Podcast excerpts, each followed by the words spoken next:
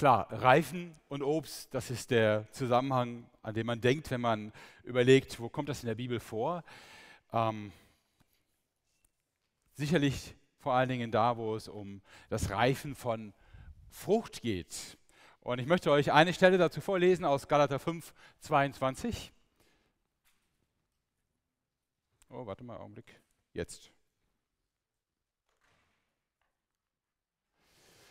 Galater fünf, zweiundzwanzig bis dreiundzwanzig, der Vers über das Reifen der Frucht. Die Frucht hingegen, die der Geist hervorbringt, besteht in Liebe, Freude, Frieden, Geduld, Freundlichkeit, Güte, Treue, Rücksichtnahme und Selbstbeherrschung. Die Frucht des Geistes. Frucht ist nicht nur leckeres Obst, das man essen kann, sondern Frucht ist Obst, das Samen trägt und auf Vermehrung zielt, auf Multiplikation. Und deswegen muss ich gleich was klarstellen. Wir haben ja die Banane so als Logo für den Flyer. Die Banane hat im Unterschied zum fast allem anderen Obst eine Besonderheit. Wisst ihr die? Ja? Die wird immer dunkler, hoffentlich, ja, genau. Ich habe gestern die mit meiner Frau bei Lidl gekauft und gesagt, müssen die grün sein oder werden die noch gelb? Aber meine Frau hat mich aufgeklärt, mich als Agraringenieur, die werden schon noch gelb, ja. Ähm, wie vermehrt man denn eine Banane? Ja, Staude, da ist eine Fachfrau offensichtlich, genau. Ja, also man nimmt die Knolle der Banane und teilt die und pflanzt sie wieder neu ein. Ähm, was ist denn, wenn man so eine Banane in den Boden steckt? Die, fa die fault, ähm, verrottet. Das ist nämlich die Besonderheit der Banane, äh, sie hat keinen Samen. Das heißt, für einen Biologen ist diese Frucht ähm, völlig unsinnig. Also sie hat keine Funktion und dabei ist sie so riesig groß. Die Banane hat ja so riesige Stauden, ja, so riesige ähm, äh, Gehänge von Bananen. Sie haben keine Funktion. Sie vermehren sich nicht. Du kannst sie nur, die Banane, über die Knolle vermehren. Und ich denke, wow, Gott, du zwingst eine Pflanze oder bringst eine Pflanze dazu, solche tollen Früchte hervorzubringen und sie haben keine Bedeutung, außer dass sie uns schmecken. Habe ich mit meiner Tochter besprochen. Ich habe gesagt, mal, hast du irgendeine evolutionsbiologische Erklärung dafür? Ich bin jetzt ohnehin nicht so Fan von Evolutionsbiologie, aber ich habe gesagt, gibt es irgendwas, womit man das erklären kann, außer mit der Großzügigkeit Gottes? Nee. Ist wirklich. Also Gott hat uns was geschenkt, was so für die Pflanze selber keinen Sinn macht, wofür die sich verausgabt, aber sie vermehrt sich nicht dadurch. Deswegen, das wollte ich eben mal klarstellen, wenn ihr eine Banane pflanzen wollt, vorausgesetzt, dass die Klimaerwärmung euch das möglich macht.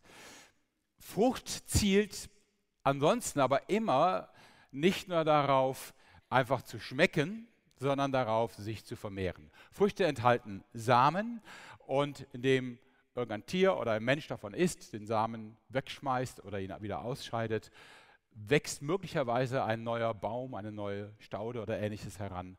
Und die Frucht, der Baum hat sich durch die Frucht vermehrt. Frucht ist Vermehrung und Reifen bedeutet deswegen eben auch, nicht nur mit seinen Problemen besser klarkommen, ein bisschen mehr im Leben auf die Reihe kriegen, ein bisschen besseres Gefühl haben in seinem Glauben. Reifen bedeutet, sich zu multiplizieren. Und darüber wollen wir sprechen. Was ist Reifen? Wie funktioniert das? Wie kommt man denn zu diesen Dingen hin, die doch toll klingen? Liebe, Freude, Friede. Das war tatsächlich, als ich achtzehn, neunzehn war, für mich in unerreichbarer Ferne. Ich hatte oft Zweifel, ob ich überhaupt beim Glauben bleiben würde. Ich dachte, das hältst du nicht durch, dieses anstrengende Christsein und dieses ständige Scheitern an deinen eigenen Ansprüchen. Und deswegen will ich darüber sprechen, ähm, was kann man denn tun, damit Frucht reift? Und ähm, ich dachte, ich fange mal an mit den Dingen, die man nicht tun kann. Kann. Also die kann man tun, aber die helfen nicht, dass die Frucht reift.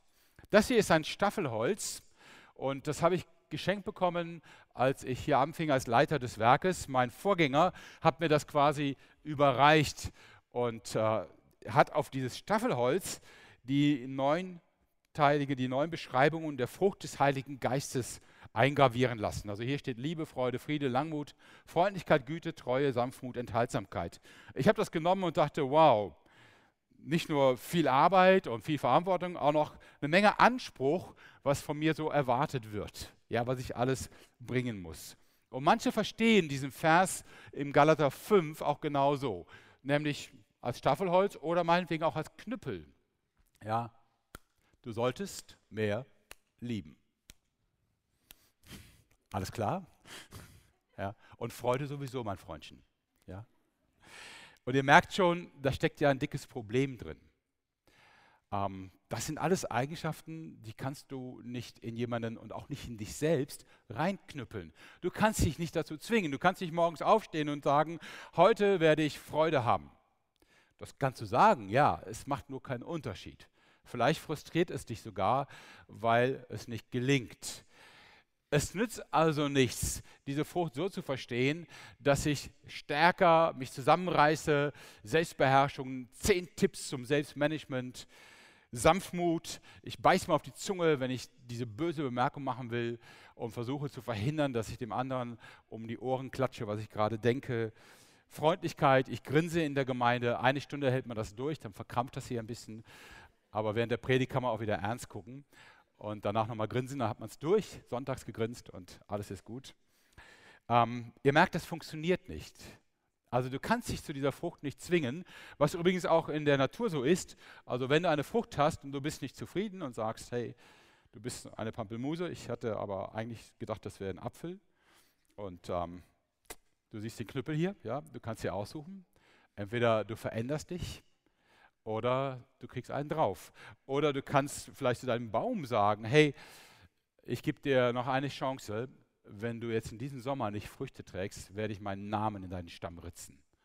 Und das tut weh. Ja? Und nächsten Sommer schneide ich dich ganz ab. Kannst du es machen? Bringt alles nichts.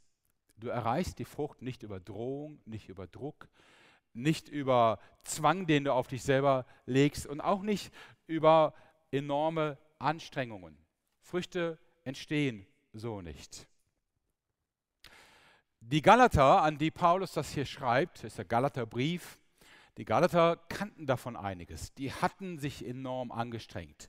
Die waren sogar der Überzeugung, dass man noch mehr tun müsste, als das, was Paulus ihnen gesagt hatte. Sie hatten das Alte Testament entdeckt, voll von tollen Geboten und beschlossen, die auch noch zu halten. Und Paulus diskutiert intensiv mit ihnen darüber und macht ihnen klar, das funktioniert nicht. Also so werdet ihr nicht reifen.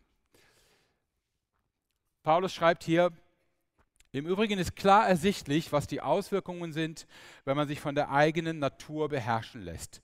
Sexuelle Unmoral, Schamlosigkeit, Ausschweifung, Götzendienst, okkulte Praktiken, Feindseligkeiten, Streit, Eifersucht, Wutausbrüche, Rechthaberei, Zerwürfnisse, Spaltungen, Neid, Trunkenheit, Fressgier und noch vieles andere, was genauso verwerflich ist. Ich kann euch diesbezüglich nur warnen, wie ich es schon früher getan habe. Wer so lebt und handelt, wird keinen Anteil am Reich Gottes bekommen, dem Erbe, das Gott für uns bereithält. Das Interessante ist, man könnte jetzt denken, hey, hüte dich, irgendwas davon zu tun. Paulus aber argumentiert und sagt, wer versucht, aus eigener Kraft das auf die Reihe zu kriegen, der landet genau da. Dem wird es misslingen. Ich weiß nicht, ob er das schon mal erlebt hat. Ich kenne diesen Frust, wenn ich sage, ich nehme mir fest vor, eine bestimmte Sünde nicht mehr zu tun. In der Sitzung nicht mehr die böse Bemerkung zu machen. Zu meiner Frau nett zu sein, auch wenn sie mich ärgert. Mit meinen Kindern Geduld zu haben. Beim Spielen nicht mehr um jeden Preis gewinnen zu wollen. Und das Verrückte ist, je mehr ich mich anstrenge, desto schlimmer wird es. Ja. Ähm, mir gelingt es zwar schon mal, dann vielleicht einen kleinen Erfolg zu haben, aber dann falle ich schon wieder drei Schritte zurück. Ja, das ist wie Diäten. Ja? Man macht eine Diät, zwingt sich irgendwie abzunehmen und dann belohnt man sich danach mit der dreifachen Portion Essen und der ganze Effekt ist weg. Jojo-Effekt nennt man das ja. Natur, was Paulus hier sagt, von der eigenen Natur beherrscht, das heißt eigentlich im Galaterbrief Fleisch. Und dieses Wort steht für alles, was mich ausmacht. Meine Triebe, meine Sehnsüchte, mein Verlangen, aber auch meine Überzeugungen, dass ich mein Leben selber auf die Reihe kriege, dass ich das schon schaffen kann, dass ich stark genug bin. Das alles ist Natur. Und Paulus sagt, das funktioniert nicht. Also wenn ihr denkt, hey, ich gehe jetzt nach Wiedenest und ich mache diese Konferenz mit, diesem Kongress und ich lerne jetzt, wie man reift und dann läuft das, muss ich euch sagen, das wird nicht funktionieren. Manche geben dann auf und sagen, hey, wenn ich das sowieso nicht schaffe und ständig nur Frust habe und nicht klarkomme, dann will ich das überhaupt nicht erst versuchen. Ja, dann tue ich diese Dinge, weil ich denke, ist doch sowieso egal. Ja. Ich bin Sünder, Gott weiß das, so what? Warum soll ich mich bemühen? Das ist keine Frucht, sondern das ist Dosenfleisch. Ist zwar organisch, aber tot. Ja. Hier draus wird kein Baum, keine Frucht, gar nichts. Hier reift auch nichts mehr. Im besten Falle, wenn es sich bewegt, dann fault es. Ja.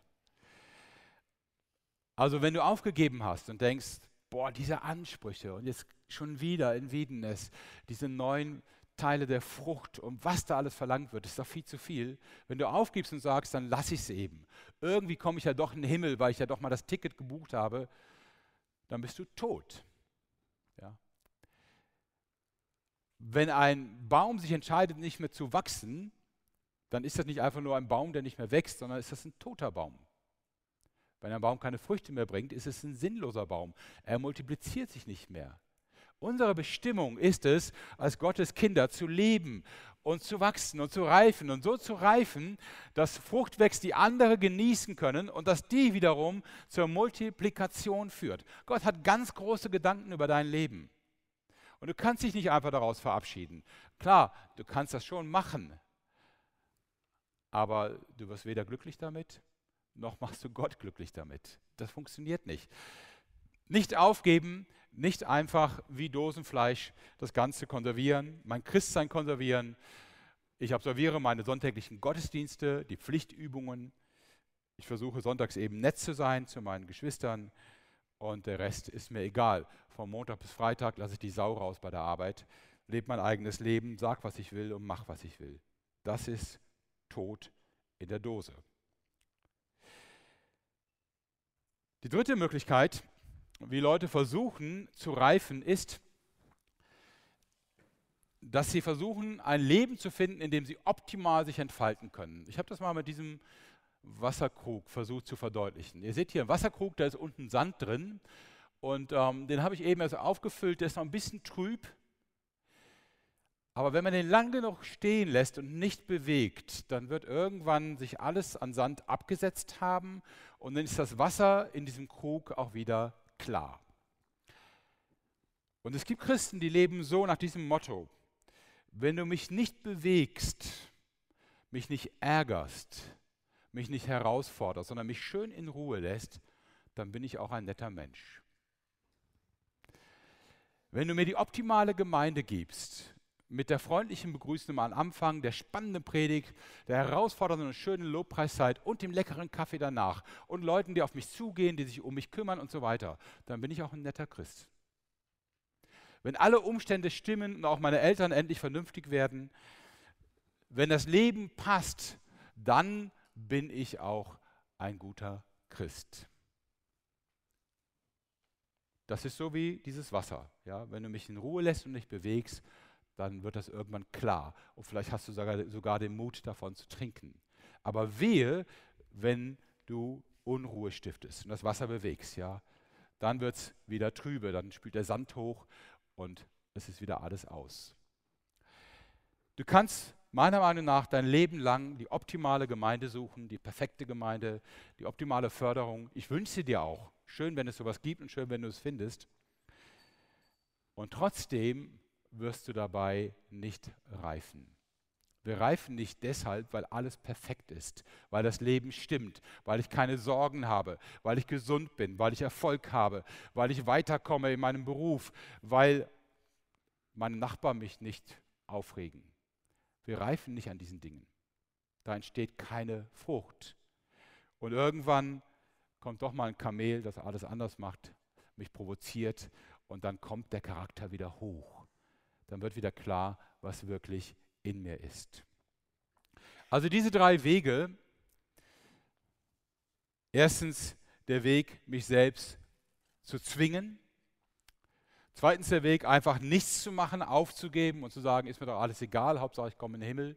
Und drittens der Weg, alles in meiner Umgebung so zu verändern, dass es optimal auf mich passt, alle zu zwingen, mir zuzuarbeiten, damit ich ein halbwegs guter Christ sein kann. Diese drei Wege mögen für den einen oder anderen Möglichkeiten darstellen, aber sie sind keine Wege, auf denen Gottes Frucht wächst. So funktioniert Wachstum und Reife nicht. Wie versteht dann die Bibel das Reifen? Also wie kann Reifen funktionieren? Wie kann Frucht des Geistes entstehen? Nun, das Erste ist ganz simpel. Und wenn ihr euch diesen Vers anschaut und mal kurz die Frage stellt, was muss man nach diesem Vers denn tun, um Frucht zu bringen?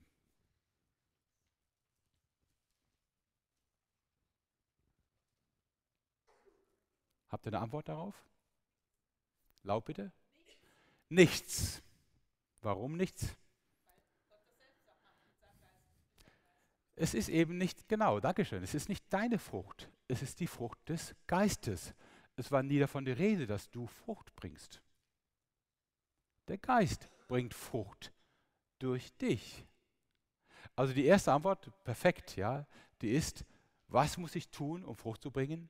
Nichts. Und es gibt Leute, denen muss man das mal sehr deutlich sagen, hör endlich auf, so viele Dinge zu tun.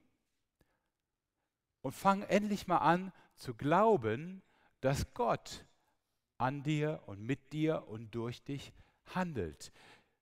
Hör auf, dir ständig Sorgen zu machen, ob du ein Christ bist, der gut genug ist, der passt, der genügt.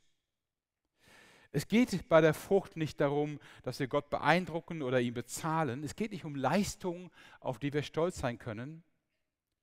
Es geht auch nicht darum, ein gutes Image abzugeben und den Leuten vorzumachen, dass bei mir schon irgendwie alles in Ordnung ist. Das alles hat mit Frucht nichts zu tun. Und es spielt auch gar keine Rolle, ob du dich für einen tollen Menschen oder für einen Versager hältst. Das hat keine Wirkung, keine Bedeutung für Frucht.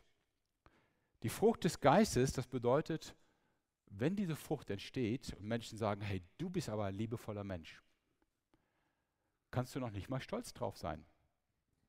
Weil was hast du, fragt Paulus an anderer Stelle, was dir Gott nicht geschenkt hat? Du kannst nichts tun, du kannst es nur geschenkt bekommen. Die Frucht des Geistes macht uns nicht stolz, sondern demütig. Gott lässt in uns etwas wachsen und wir können darüber nur staunen. Und der Schlüssel dazu ist der Heilige Geist. Der Heilige Geist ist Jesus Christus in uns. Er ist das Leben von Jesus in uns. Reifen nach der Bibel heißt, sich auf den Heiligen Geist stützen, auf ihn vertrauen, mit ihm rechten und dann zu erleben, dass Früchte von selbst wachsen. Nun gibt es sehr unterschiedliche Früchte. Ich habe mal zwei unterschiedliche mitgebracht. Das wird man jetzt nicht als Obst bezeichnen, ist eher Gemüse, aber auch eine schöne Frucht, schön groß, Kürbis. Ja. Ähm, meine Frau sagt, sie will ihn wieder haben, aber ich schmeiße ihn auch nicht ins Publikum, keine Angst. Was da heranwächst durch den Heiligen Geist, das ist sehr, sehr unterschiedlich. Ja, und vielleicht denkt sich diese Pampelmose, hey, ich bin so ein Obst, wo die Mütter ihre Kinder zwingen, mich zu essen. Mit der Behauptung, ich sei gesund, bin ich wahrscheinlich auch, ja. Aber ich bin nicht attraktiv. Ja. Ich tue den Leuten gut, aber die wissen es nicht. Oder sie streuen Unmengen von Zucker auf mich drauf, um es runterzukriegen. Der Kürbis, der fällt auf. Und selbst wenn man ihn nicht isst, dann kommt er als Zierrad auf den Schrank. Aber wer legt schon eine Pampelmuse als Zierrad auf den Schrank? Ja. Ich vermute, das Obst könnte eine Menge Diskussionen miteinander führen. Wer ist jetzt wirklich gutes Obst und wer ist schlechtes Obst? Nun, Gott hat einen riesen bunten Obstgarten und er liebt die Vielfalt, offensichtlich. Ein Blick in die Natur zeigt, Gott liebt die Unterschiedlichkeit. Und es spielt jetzt keine Rolle, ob du denkst, hey, ich wäre gern so freundlich, so nett, so eindrucksvoll, so ausstrahlend wie X und Y in meiner Gemeinde. Die Frage ist, was macht Gott aus deinem Leben? Okay, ich gebe zu, wenn Gott dich bestimmt, eine Zitrone zu werden, hat eine gewisse Härte. Und trotzdem hat es einen entscheidenden Beitrag, diese Welt zu verändern. Um das bestimmt mehr als eine Papaya. Habt ihr schon mal Papaya gegessen? So ein Riesenteil aus Asien. Da fehlt die Zitronensäure drin und die schmeckt eigentlich überhaupt nicht, wenn man die so isst. Ganz komisch, die ist nur süß, aber nicht lecker. Und man kann eine Papaya wunderbar aufwerten, indem man Zitronensaft drauf träufelt. Dann schmeckt sie richtig gut. Was Gott aus deinem Leben macht, wo du reifen musst, an welcher Stelle deine Herausforderungen sind, wo Gott dich weiterführt. Das ist eine Sache zwischen Gott und dir. Das erkennst du auf dem Weg mit ihm. Und keine Sache, die du im Vergleich mit anderen entscheidest, die du, indem du irgendwelche tollen Ziele hast, anstreben kannst. Gott lässt wachsen. Was von dir als erstes gefordert ist, ist einfach nur zu vertrauen, dass es stimmt. Ich weiß nicht, ob du schon mal überlegt hast, ob du wirklich glaubst, dass Gott in dir wohnt. Ich glaube das.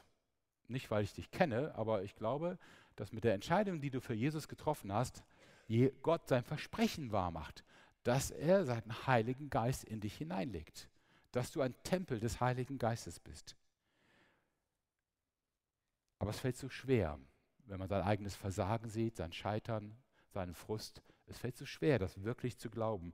Damit aber beginnt alles, wie immer in der Bibel, damit, dass wir überhaupt erstmal glauben, es stimmt, es gibt einen Heiligen Geist. Egal, ob du sagst, hey, mein Jahr ist blöd gelaufen, ich bin total frustriert, ich habe mich hier nur mit hinschleppen lassen, weil meine Jugend sowieso gegangen ist, ich würde mir wünschen, es wäre alles völlig anders. Auch wenn das so ist, lebt Gottes Geist in dir. Und vielleicht verabschiedest du dich mal von deinem Jammern, von deinem Stöhnen, von deinem Seufzen, von deinem Frust, von deiner Enttäuschung und schaust einfach mal auf die Möglichkeiten, die Gott dir schon versprochen hat. Guck mal weg von dem, was dich so gefangen hält, weil du denkst, hey, das hätte mir nicht passieren dürfen. Ich hätte das anders machen müssen. Ich wollte doch ein besserer Mensch sein. Schau mal weg und schau mal auf Jesus, der in dir lebt und dir ganz neue Möglichkeiten eröffnet. Was ist das Prinzip von Frucht?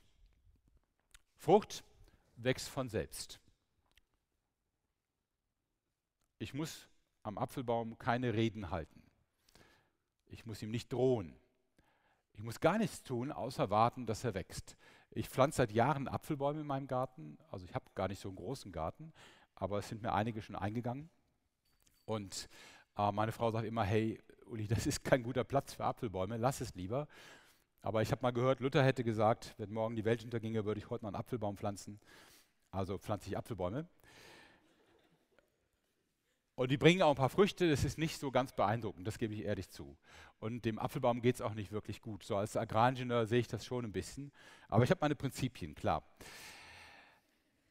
Ich kann aber nichts tun mit diesem Apfelbaum. Ich kann nicht vor seinen Stamm treten und sagen, so fühlt sich das an, wenn du nicht demnächst Frucht bringst. Ja?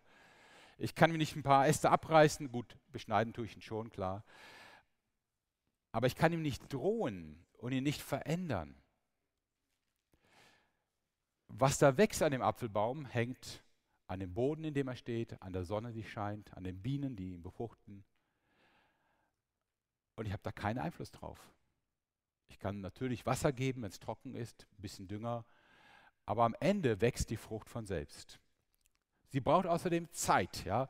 Meiner bringt die Frucht sehr spät und ähm, ich brauche meistens bis Oktober. Ich sage dann zu meiner Frau, die sich ein bisschen besser auskennt, hey, kann ich jetzt die Äpfel ernten?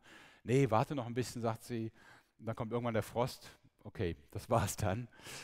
Sie brauchen wirklich Zeit, die Früchte. Sie müssen wachsen, heranwachsen. Und Früchte wachsen nur durch die Verbindung zum Stamm und dadurch, dass der Stamm versorgt wird. Das heißt, alles, was wir tun können, um Frucht zu bringen, ist am richtigen Stamm sein und die richtige Situation schaffen, in der Frucht wächst.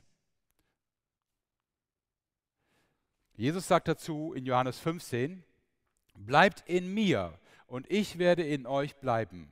Eine Rebe kann nicht aus sich selbst heraus Frucht hervorbringen, sie muss am Weinstock bleiben. Genauso wenig könnt ihr Frucht hervorbringen, wenn ihr nicht in mir bleibt. Ich bin der Weinstock und ihr seid die Reben. Wenn jemand in mir bleibt und ich in ihm, in ihm bleibe, trägt er reiche Frucht. Ohne mich könnt ihr nichts tun. Das ist die einfache Antwort. Du kannst dich nicht zwingen, dass Früchte wachsen. Ich, meine Tochter sagte, Papa, worüber sprichst du denn beim Move-Kongress? Ich sage, über Früchte wachsen lassen. Und dann habe ich meine Tochter so gefragt, ich sagte, weißt du, wie das geht? Nee, sag mal. Ich sagte, du musst Nase zuhalten, Luft anhalten, und dann ganz fest pressen und dann wachsen Früchte. Und sie guckte mich an, als hätte ich was getrunken. Es gibt eben nichts, was du tun kannst. Es ist völliger Quatsch, versuch's nicht. Das ist ja jetzt eine primitive Methode, die auch wirklich sinnlos ist. Aber auch jede andere Methode versagt, auch jedes Managementbuch oder was immer du findest. Das Einzige, was du brauchst, ist die richtige Umgebung, ist der richtige Boden, ist der richtige Baum, an dem dein Ast angesetzt ist. Ist der Saft, der vom Stamm in den Ast fließt und der dann die Frucht hervorbringt. Das Einzige, was du brauchst, ist Jesus, Jesus Christus, an ihm bleiben, in seiner Nähe sein. Und dann wächst die Frucht. Sie stellt sich ein, es ist unvermeidlich. Was muss man tun, um an Jesus zu bleiben? Na, erstmal nirgendwo anders hingehen. Also nicht denken, dass mir irgendwelche anderen Dinge helfen, außer Jesus an der Stelle. Das nennt man Glaube. Was glaubst du denn, was dein Leben ausmacht? Ich habe ja gesagt, die Galater, die waren der Meinung, wenn man das Gesetz hinzunimmt und besonders streng auslegt und besonders viele Regeln hat und besonders hart miteinander ist, dann kommt schon Frucht. Und Paulus sagt ihnen in Galater fünf, wenn ihr einander beißt und fresst, dann passt auf, dass ihr euch nicht auffresst. Ja, die Galater hatten tolle Früchte, sie hielten das Gesetz, sie waren sehr konsequent und sie hatten massiven Streit in der Gemeinde. Sie haben sich richtig die Köpfe eingeschlagen. So sehr, dass Paulus sagt, hey, ihr seid dabei, Kannibalen zu werden, euch gegenseitig aufzufressen.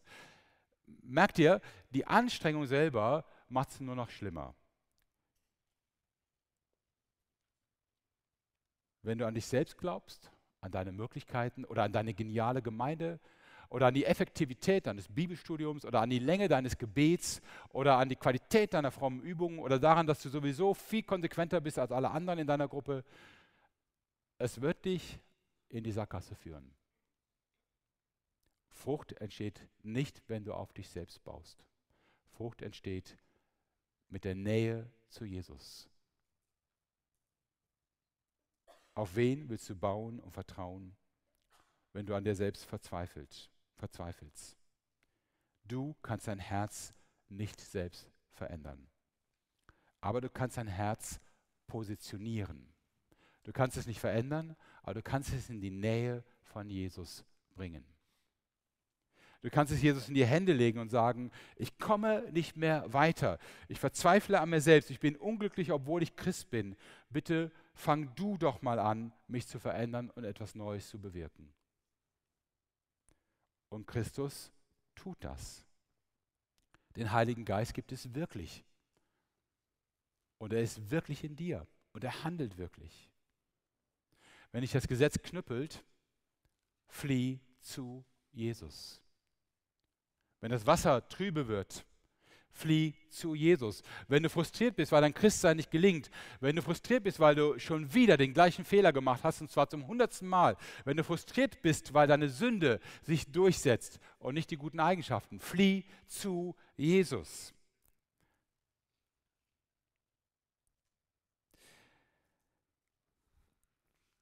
Paulus sagt im Galaterbrief, da wir also durch Gottes Geist ein neues Leben haben, wollen wir uns jetzt auch auf Schritt und Tritt von diesem Geist bestimmen lassen. Wir wollen nicht überheblich auftreten, einander nicht provozieren und nicht neidisch aufeinander sein. Paulus nennt drei Dinge, die nicht funktionieren. Erstens Überheblichkeit. Ich werde das schaffen. Ich bin eigentlich ein guter Christ. Also wenn ich mir die anderen Christen in meiner Jugend angucke, muss ich sagen, ist meine Performance schon überdurchschnittlich. Ich habe mal gehört, dass sich achtzig Prozent der deutschen Autofahrer übrigens für überdurchschnittliche gute Autofahrer halten. Lass die Zahl mal einen Augenblick in euren Kopf wandern. achtzig Prozent halten sich für überdurchschnittlich gut. Geht gar nicht, ne? Weil überdurchschnittlich können ja nicht mehr als fünfzig Prozent sein. Ähm, das geht uns im Christsein auch so. Wenn es uns gut geht, zumindest einige, so wie ich, ich neige dazu, dann denke ich, wow, du hast es richtig raus. Du solltest jetzt predigen. Jetzt hast du eine gute Botschaft. Du bist jetzt richtig gut drauf. Ja? Bis zum nächsten Frust. Keine Überheblichkeit. Wir wollen nicht überheblich sein. Es nützt dir nichts, dich besser zu fühlen als andere. Das macht dich nicht besser.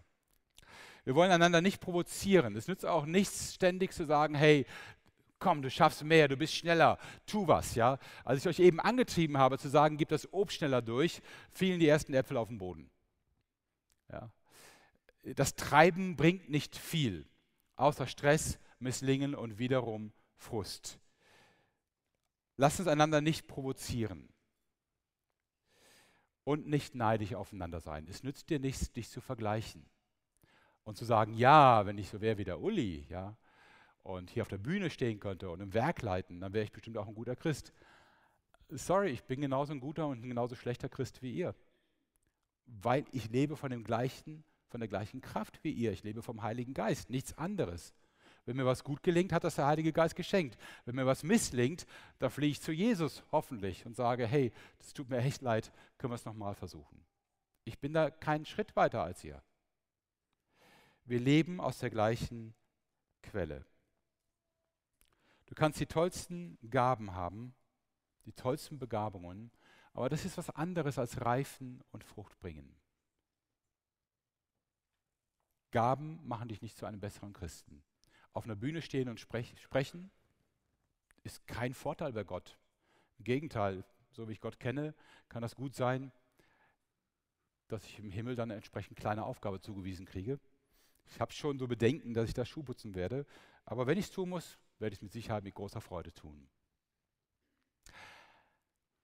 Es gibt nur einen Christen im Neuen Testament, der von den Aposteln aufgeweckt wird, auferweckt wird von den Toten, weil man seine Gabe in der Gemeinde nicht missen möchte.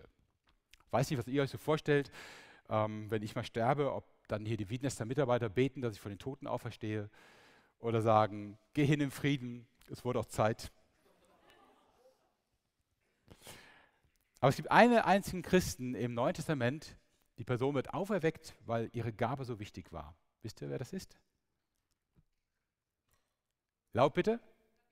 Tabitha war das, genau. Eine Frau in einer Gemeinde in Joppe, die Kleider genäht hat für andere Frauen. Und da haben die, hat die Gemeinde an Petrus eine E-Mail geschickt und gesagt, komm sofort, wir brauchen diese Frau wieder.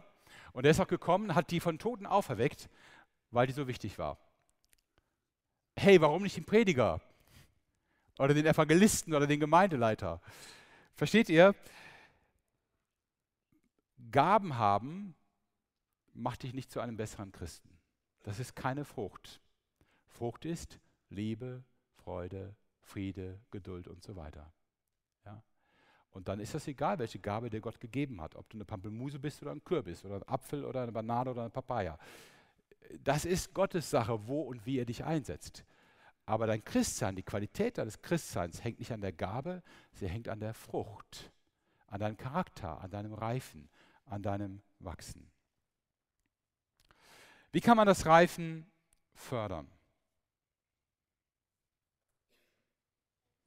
Also das Erste, ich habe es schon gesagt, ist bei Jesus sein. Also das, was wir gerade in Johannes fünfzehn Entschuldigung, gelesen haben. Bleibt in mir. Klar, ein Apfel, der will auch mal rumkullern und nicht immer nur abhängen am Baum. Der möchte gerne noch mal Spaß haben und alleine sein und selbstständig. Okay, wenn er reif ist, dann wird er gepflückt, gegessen, er vermehrt sich, er multipliziert sich. Aber bis er reif ist, muss er am Baum bleiben, weil er sonst nicht gegessen wird. Es ist sonst eine Zumutung. Wir können nicht unabhängig von Jesus reifen. Das ist das Erste und Wichtigste. Du kannst keine Frucht reifen lassen, aber du kannst an Jesus bleiben. Aber wie? Wie pflegt man eine Beziehung?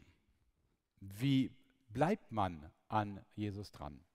Und ich möchte euch erstmal drei Dinge mitgeben, ähm, die habt ihr vielleicht schon mal gehört, aber mir geht es jetzt nicht darum, euch brandneue Dinge zu sagen, sondern euch zu helfen, den richtigen Fokus zu haben. Ich will reifen, ich will wachsen, ich will weiterkommen, aber wie? Mit dem Blick auf Jesus. Und das Erste ist, bei jeder Beziehung, rede. Rede mit Gott. Nimm dir Zeit. Wachsen und Reifen ist ein Zeitfaktor. Wenn du da keine Zeit investierst, wird da auch nichts wachsen. Nimm dir Zeit zum Beten, zum Hören, zum Bibellesen, zum Spazierengehen mit Gott, zum dich ausquatschen bei Gott, zum Singen, zum was immer. Ja? Wenn ich zu meiner Frau frage, äh, sage, hör mal, wie kann unsere Beziehung wachsen? Dann wird sie mir nicht sagen, hey, das geht folgendermaßen, du musst morgens fünf Minuten lang auf einem Bein springen und dann mit den Ohren wackeln und dann wachsen unsere Beziehungen. Quatsch, ja. Sie wächst einfach durch Zeit, die man miteinander verbringt. Durch Vertrauen, das wächst. Durch einander kennenlernen, besser einander verstehen. Und das ist bei Gott nicht anders. Nimm dir Zeit, sprich mit Gott. Zweitens, verstehe Schwierigkeiten nicht als Bremse oder als Problem für dein Glaubensleben. Schwierige Situationen sind eine Chance zum Reifen, zum Wachsen.